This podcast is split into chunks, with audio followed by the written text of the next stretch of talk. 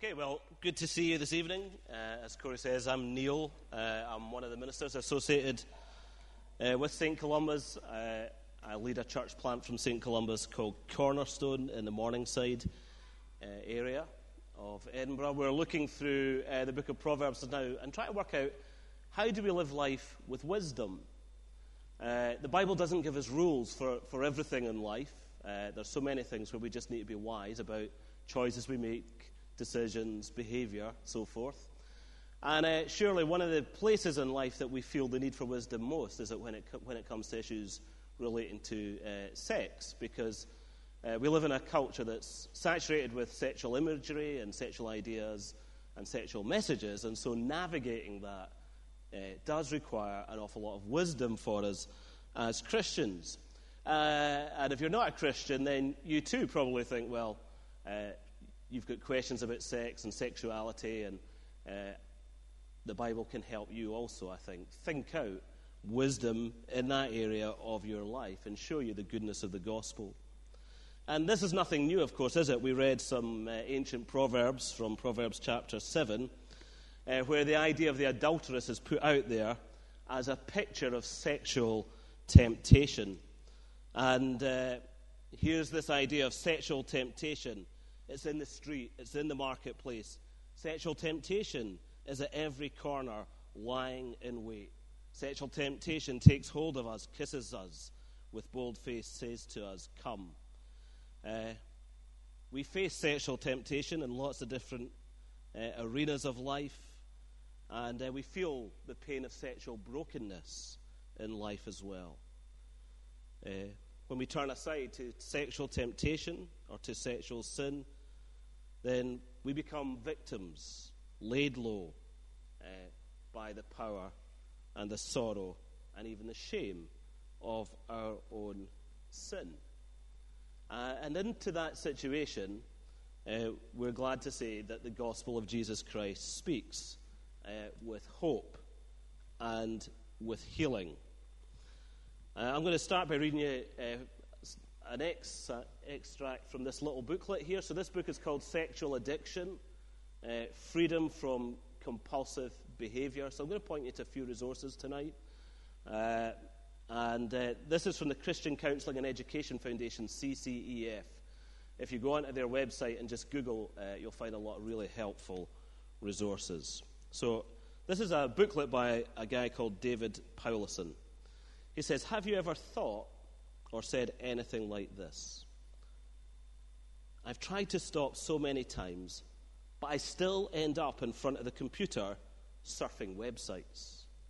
Or, I want to be faithful to my spouse, but other sexual partners are so available. I know it's wrong, but I just can't seem to stop myself. Accountability, prayer, avoiding situations, cold showers. I've tried everything but I still fail. Is there any hope for me? I know I need to get help, but I'm too ashamed. I thought only men struggled with pornography, but I spend my way, way too much of my time in erotic, romantic fantasies. So, this is the world that we inhabit a world of sexual sin, sexual fantasies, pornography, sexual temptation, and sexual brokenness. I'm going to speak about uh, sex uh, from three aspects uh, for a while this evening. One is about sex and intimacy. That's where we're going to start intimacy and sex. And then we're going to talk about sex and sin.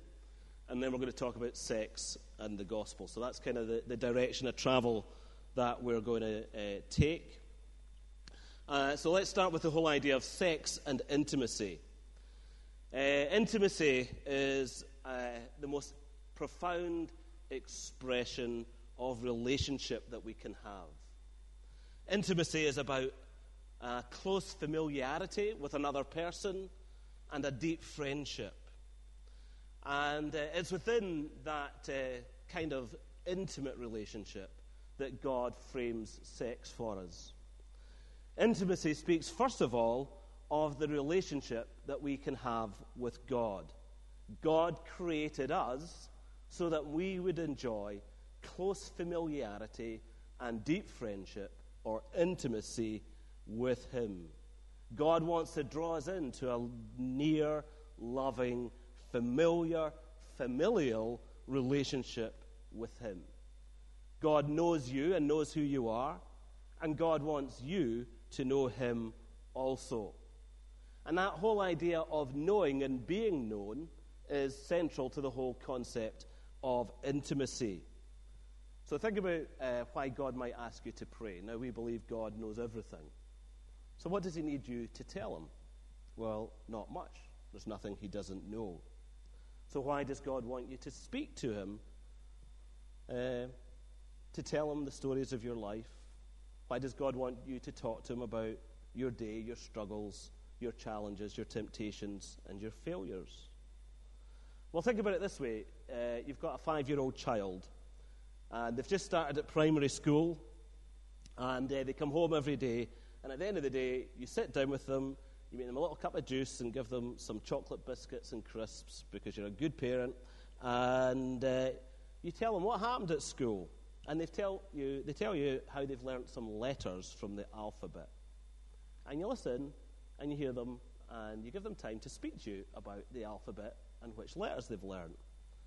Now, you listen not because you don't know the alphabet, but you listen because you prize intimacy with the child. You want to hear their stories. You want them to talk about their day. You want to know them, and you want to know that they know you as well. So, you're trying to create a relationship with your child of close familiarity, friendship where they feel safe to tell you everything about who they are and what's going on in their life. And that's what God is asking for from us real openness and honesty of communication. So, intimacy requires two things it requires openness, good communication, that we tell God what's going on in our lives, even if it's a, a broken thing, or a hurting thing, or a failure, or a struggle. And uh, God is also looking for us in that relationship exclusiveness. Relationships, intimate relationships, require exclusivity. God tells us in the Bible He doesn't want us to have any other gods. Uh, I've got four children. I don't want them to one day come home and tell me that they've ditched me because they found a better dad. Uh, I want to be their dad. And uh, I value the intimacy of that relationship and the exclusivity of it. And uh, it's the same in married relationships. That uh, spouses need to feel exclusivity because that creates a secure, intimate relationship and environment to feel safe, secured, valued, and loved. So the, the idea then is that God creates intimate relationships of trust and familiarity, and that marriage is one particular subset of those kind of intimate relationships. So, there's the most important intimate relationship of all the relationship we have with God. And then there are many other kinds of important intimate relationships familial relationships and friendships. And marriage is a subset of those kind of relationships. So, this sermon uh, at the outset of it, I want to say this that we began singing a song, How Great Thou Art. And to have Jesus is the one thing that really matters above everything else. So St. Augustine said, He who is Christ in all the world has no more than he who is Christ alone. Okay? He who is Christ in all the world has no more than he who is Christ alone. So if you have Christ, you have everything you need to be a complete human being. So you may be single tonight, and I want to tell you if you're single that married people are no more complete than you are. Being married doesn't make me a more complete human being than you because you're single. What makes me complete is having Christ. And I also want to say this that celibate people, people who are not sexually active in any way, are no less complete than people who are sexually active. That's not where we find our completeness, our wholeness, or identity as human beings. He who is Christ has everything. She who is Christ has everything. So that's the relationship that needs to be built and nurtured above everything else. And we'll come back to that. We'll kind of circle back to that at the end as we come to think about sex and the gospel. So we've got sex and intimacy, the intimacy of our relationship with God, and then marriage is a subset of that kind of friendship as one particular expression of intimacy. Married people are people who are deeply familiar with one another. They know one another's stories well. They've learned to listen and hear from one another. We don't just hear new things from our spouse every day. In fact, spouses repeat themselves a lot. But that's okay because we're building familiarity. We're building trust. We're hearing one another's stories again and again because we need to tell each other those stories to create an environment of security, togetherness, unconditional love, total acceptance, and unbreakable commitment. And that unbreakable commitment, that lifelong commitment, is the moral context for sex, according to the Bible. So we all, we all believe that sex is a moral act, that some sex is good and some sex is bad, that there are some sexual acts that not ought, to ha- ought not to happen. So we all believe sex is moral. In our culture, generally speaking, moral sex is uh, the idea is consent. That's the key idea. If there's consent, it's moral. For us, though, it's not consent, it's the lifelong commitment. That's the context that God gives for moral and ethical sexual relationships. So we've got the intimacy of the human relationship with God, a subset of that, the intimacy of the marriage relationship, and then as a subset of that, we've got the intimacy of the sexual relationship. So it's within the marriage context, one particular aspect of marriage is physical intimacy or sexual intimacy. And that God always expects that the intimacy of sex is built on the prior intimacy of marriage. And that's really important because for sex to work well, it requires familiarity, trust, acceptance, companionship, affection, kindness, security. Sex is an outward connection that reflects a deeper inward connection. And in that context, sex is a good, wonderful, and great gift from God to be treasured, a celebration of the most profound human intimacies. So, sex and intimacy belong together under God and within the marriage context. Let's think about sex and sin next. So, here in Proverbs 7, as we've seen already, there's this very clear idea of the power of sexual temptation and the devastating effects on us of sexual sin. Here we have in front of us in the book of Proverbs, in many different places throughout the book of Proverbs, chapter after chapter in reality, uh, there's this picture of sex that's been corrupted by sinful and selfish desires. So, sex within the context of marriage is beautiful and good. But taken out of that context, it becomes hurtful and destructive. Sex out with the context of marriage is a violation of love. Our responsibilities as human beings, our calling, our commandments from God are to love God and love others. And the command, the responsibility to love God and love others well, is violated by sex outside of marriage. It's putting a selfishness and a greed before the need and the well being of others. Now, I understand this is a difficult thing for many of us because we live in a culture that glorifies and idolizes sex. And uh, we do this with lots of things, don't we? We take something that's good and we turn it into a god. We fashion it into an idol. And so there are lots of people who now see sex as the, the thing that makes their life worth living. They worship sex, they root their identity in sex. They find their worth in their sexual attractiveness or their sexual conquests or their sexual prowess. Sex saturates the media, the internet.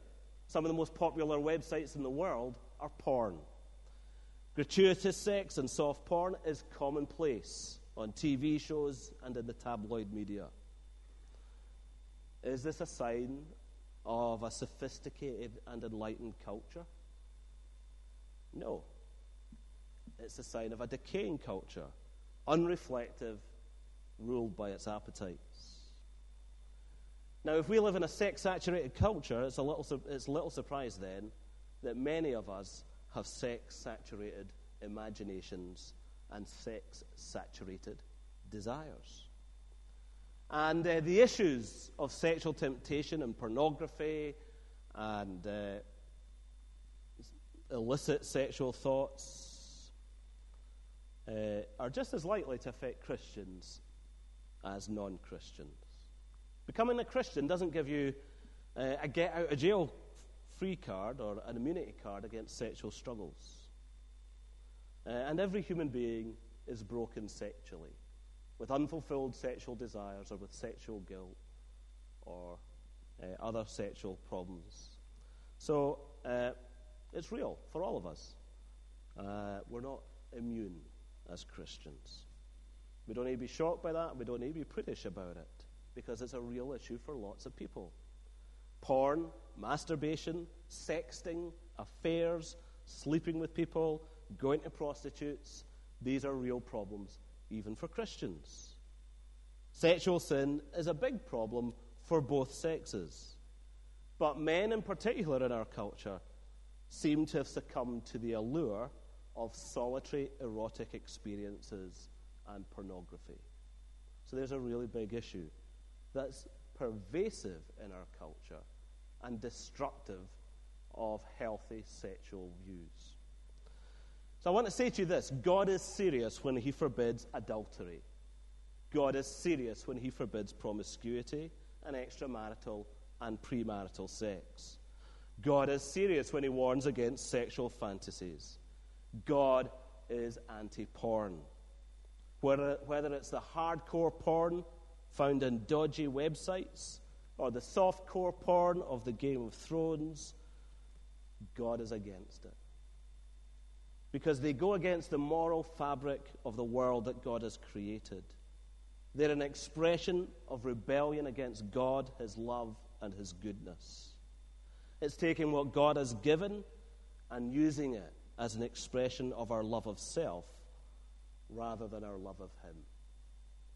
And when we take God's good gifts and use them to love ourselves rather than to love Him and love others, then we become broken and guilty as people.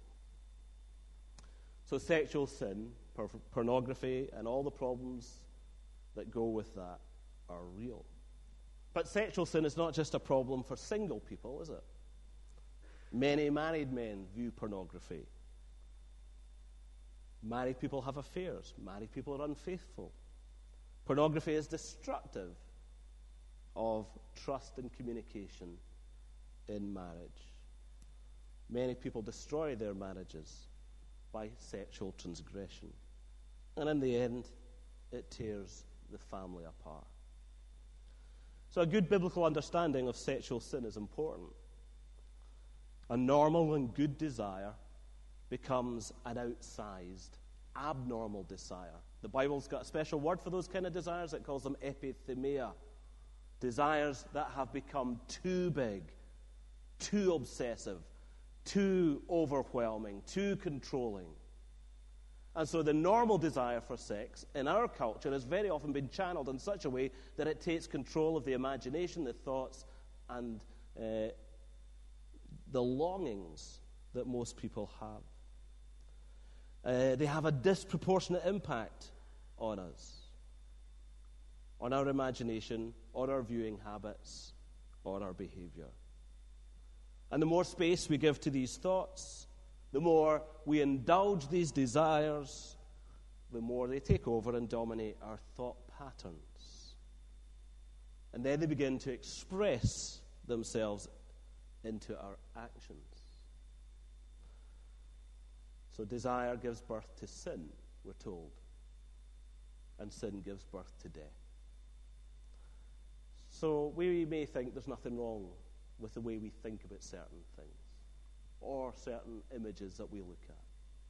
But God wants to say to you, really, you are sowing a lot of harm into your life. Patterns of thinking, patterns of looking, patterns of seeing, patterns of understanding, patterns of behavior that will begin to take more and more control over your thought world and your life and change who you are, alienate you from God, make you ashamed and guilty, ruin your life spiritually, and begin to demean all your other relationships. So, where does this take us? Well, we begin to look at people in a much more sexualized way. If you live in a porn saturated world or a porn saturated culture, or if you've got a porn saturated mind, then you will begin to look at every day in a pornographic way. Jesus defined adultery in the Sermon on the Mount as saying this I tell you that anyone who looks at a woman to lust after her has already committed adultery with her in, in his heart. The way we look is moral, Jesus says it counts. Job, the book of Job says, I've made a covenant with my eyes not to look lustfully at a young woman. So porn leads us, and sexual fantasies and sexual sin lead us to look at people in a sexualized way. Uh, porn, sexual sin, allows us to ignore the abuse and suffering of others because, believe me, porn is exploitation. If we pay for porn, if we access porn, we contribute to the profits of human trafficking and slavery. Clickbait is used in the media, on the websites, on your phone, and in lots of other places. Clickbait is used to manipulate your behavior and create revenue for porn companies. In the long term, you're going to damage your potential for loving and fulfilling relationship. Men, especially, who use porn a lot, in the end, no longer even want to pursue intimacy with other real people in face to face relationships because life becomes simpler if it's just you, your computer, and your porn. And so you become more and more inadequate for real, sustained human relationship. And ironically, if you use a lot of porn, you will enter marriage with a comically tragic misunderstanding of sex. And that, ironically, will prove to damage your ability to enjoy a real and fulfilling sexual relationship with a spouse. Because, believe it or not, porn sex is not real sex. It's a fiction, it's a, a dream, a fantasy sold to you to exploit you and manipulate you. And if you let yourself think that pornography reflects the reality of loving sexual relationship, you're always going to struggle to form loving sexual relationship in your marriage. So that's sex and sin. Just want us to move on to a little bit more positive, hopeful ground, perhaps, for a few moments to talk about sex and the gospel. There is a lot of suffering around sex and a lot of guilt around sex in our culture. Uh, it's not the unforgivable sin. You mustn't make it that to yourself, and you mustn't make it that to others. Theft, greed, lies, a lack of Sabbath rest, and idolatry are given as much weight in the Ten Commandments. So don't feel despairing about yourself if you struggle with sexual sin or temptation. But equally, don't just accept that it's inevitable, that it's just the way you are, or that sexual sin is normal. But none of us in this area are without hope. The gospel offers hope, and the gospel offers healing.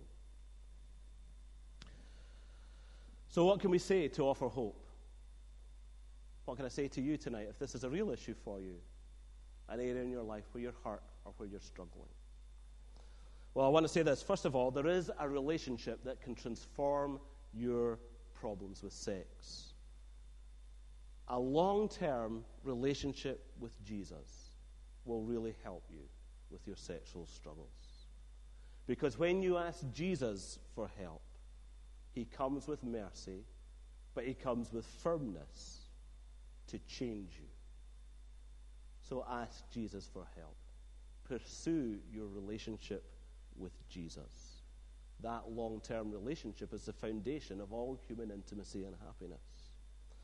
Secondly, I want to say this that direction of travel matters as much as the distance traveled. In other words, look at it this way sanctification is a process over time. None of us becomes holy and perfect overnight.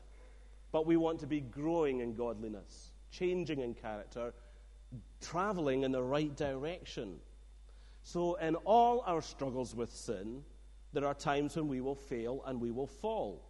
That's true of all kinds of sin, including sexual sins. So, you may never want to sin in a certain way again.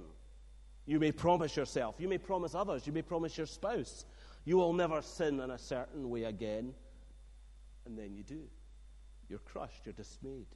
You feel worthless, you feel hopeless that you've given into this sin again.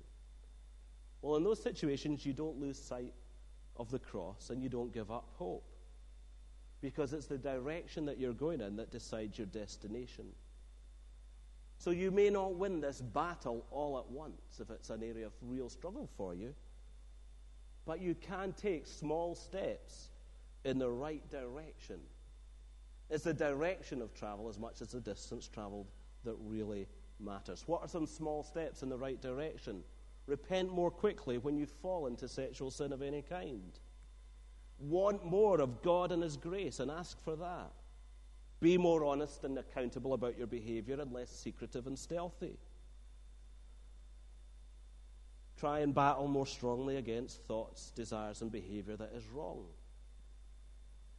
Change the way that you deal with certain stressful situations because there are often stresses in our life that lead us back to repeat patterns of sin. So try and change the way you relate to those stresses. Is there a desire in the frequency of, of this sin?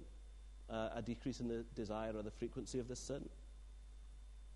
Uh, are you more aware of the negative impact of your sinful behavior on others? Do you desire to love others in a more godly way? These are small steps in the right direction. So you may not win the battle all at once, but are you going in the right direction? Uh, thirdly, I want to say look for reasons why you fall and places or times when you are vulnerable. Understand your behavior. So I'm going to read you a little bit from this booklet again uh, by David Powlison Sexual Addiction, Freedom from Compulsive Behavior. So he talks about Tom. Tom is a single Christian man in his late 30s who's struggling with pornography and masturbation since he was a teenager. He tried all the right things accountability, memorizing scripture passages, exercise, cold showers, prayer, involvement in ministry. But he still struggled, so he came asking for help. I asked him to keep a record of when he was tempted. He said to me, I always know when. It's usually on Friday night. It's my temper tantrum with God. At first glance, it seemed that his big struggle was with a sexual addiction. But here he was talking about anger at God. Where was that coming from? He said, I'm tired and lonely on Friday nights. I think about my single friends and dates and my married friends with their wives, and I feel sorry for myself. I get angry at God because I think He owes me a wife, and I don't have one. So by nine o'clock, the temptation to sexual sin is overwhelming, and I give in. Tom's fight with sin had focused on just one thing his struggle with pornography. But underlying that struggle was Tom's anger at God self pity, envy, his desire to be married, and a hugely significant issue, his operative belief that God owed him a wife. Tom's desire for a wife had become what the Bible calls a lust of the flesh, a desire that dominated his life. Tom's lust for a wife fueled his self pity, his anger at God, and finally his escape into pornography. So you see, here's one man who's got a problem with one kind of sexual sin. Underneath it, loneliness, self pity, bitterness. So understanding those problems helps him to deal with that problem. So if you've got a problem, try and speak to someone or look at it in a way that helps you understand why is this a problem for me? And if you can deal with the sin beneath the sin, often that's a great way of making progress. Uh, what else would I say? Fourthly, go to God. When you stumble, when you fall, what's your natural tendency? What did Adam and Eve do in the garden? They hid from God. When we stumble and fall, often we want to hide from God. We turn in on ourselves, we feel ashamed. Don't turn away from God, don't turn in on yourself, turn to God. He's your hope, He's your help. If, anything, if you tell yourself anything else, that's a lie. God is always your hope, always your help, always your refuge. So put on Christ, fill your life with Christ, clothe yourself with Him. Don't just avoid the darkness, fill yourself with light. Talk to God, tell Him how you feel, what your struggles are, what's going wrong. Listen to God. Let the Bible speak into your life and your situation. Live in community. You're not alone, you're part of a family. You can have great intimate relationships, profound intimate relationships with other beings within the body of Jesus Christ. You need their care, their prayers, their company, their time. You all have a duty to each other to build loving, solid, real relationships rather than just relationships where you're using others for your own gratification. You need real, solid, loving relationships where you serve each other, where you're accountable to each other.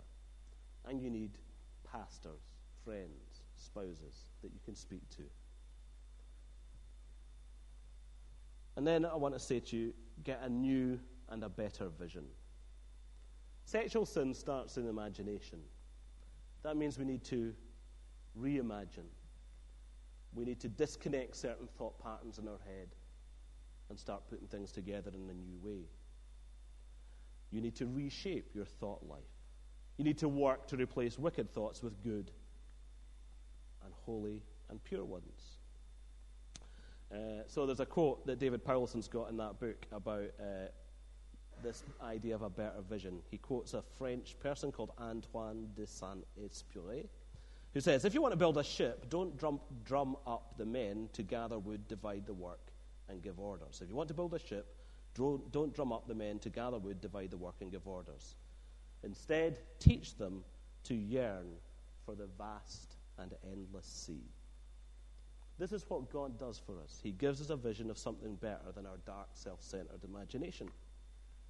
He gives you a vision of a life that's lived as it's meant to be in true, intimate relationship with Him and authentic, loving relationship with other.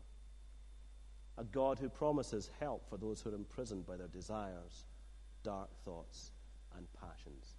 Thomas Chalmers called this the expulsive power of a new affection. If your heart is owned and governed by a disordered love. How do you conquer that disordered love? You allow a greater love to take hold of your heart and drive out that disordered love. And the great love, the expulsive love, is our love for God. So that means we need to hear the gospel again and again and again. Preach the gospel to ourselves and to one another, to hear that there is good news, that we are loved eternally and forever through Jesus Christ. That we are loved at the cross in the most costly and wonderful and extravagant way. And that the most fulfilling thing any of us will ever experience is to be loved fully and freely and wonderfully by Jesus Christ. So let's leave it there. Uh, I think there were, um, I'd ask the guys to pop a slide up maybe. Uh, so Right. Uh, have you got a, anybody got? If you've got your phone or you take notes, take a photo of that slide for somebody else because obviously you don't need it for yourself. Okay. But I do want to encourage you to take hold of good resources. Okay. So it's worth doing this, either for yourself or others. So there's lots of good stuff in the Gospel in Life website. Uh, good article by Keller, Gospel and Sex. This little booklet, Sexual Addiction, uh, David Powlison, CCEF, and then Marriage Matters by Winston Smith, who also worked for CCEF. Super helpful book on marriage and relationships. Uh, so uh, I think we're going to put something on the website or uh, out in the, the church mail this week as well, this email uh, about this, and linking you to some resources uh, and so on. And I would really urge you, if you have a problem, you know, speak to somebody because there's no point in struggling alone. Nobody's going to be shocked or surprised. uh, or amazed. Uh, but there's no point in facing these dark things on your own and just living with a sense of shame. So you have very good pastors in this congregation, very caring people uh, that will respect your confidentiality, but will minister to you well in your brokenness. So don't feel that you have to struggle alone in this regard. You've got Corey, you've got Derek, you've got Katrina, you've got Louise, even me, lots of people who are willing to love you and help you in this regard. So I'm going to pray, uh, sing our last song. So thanks for your patience uh, on this topic. Lord, thanks so much that uh, you give us hope in brokenness, healing in the hurting places of life. Lord, we've all got our unfulfilled longings, our disappointments, our sense of shame and the guilt that we might carry. Things we've done wrong, thoughts that we've entertained, people we've wounded and hurt, betrayals, all kinds of sadnesses, all of them connected uh, in some way to our sex and sexuality. Lord, please do bring hope and healing into those hurts, into those dark places, and give us a much better vision of who we can be as people and how we can live. And may that vision for all of us center on Jesus Christ. Amen.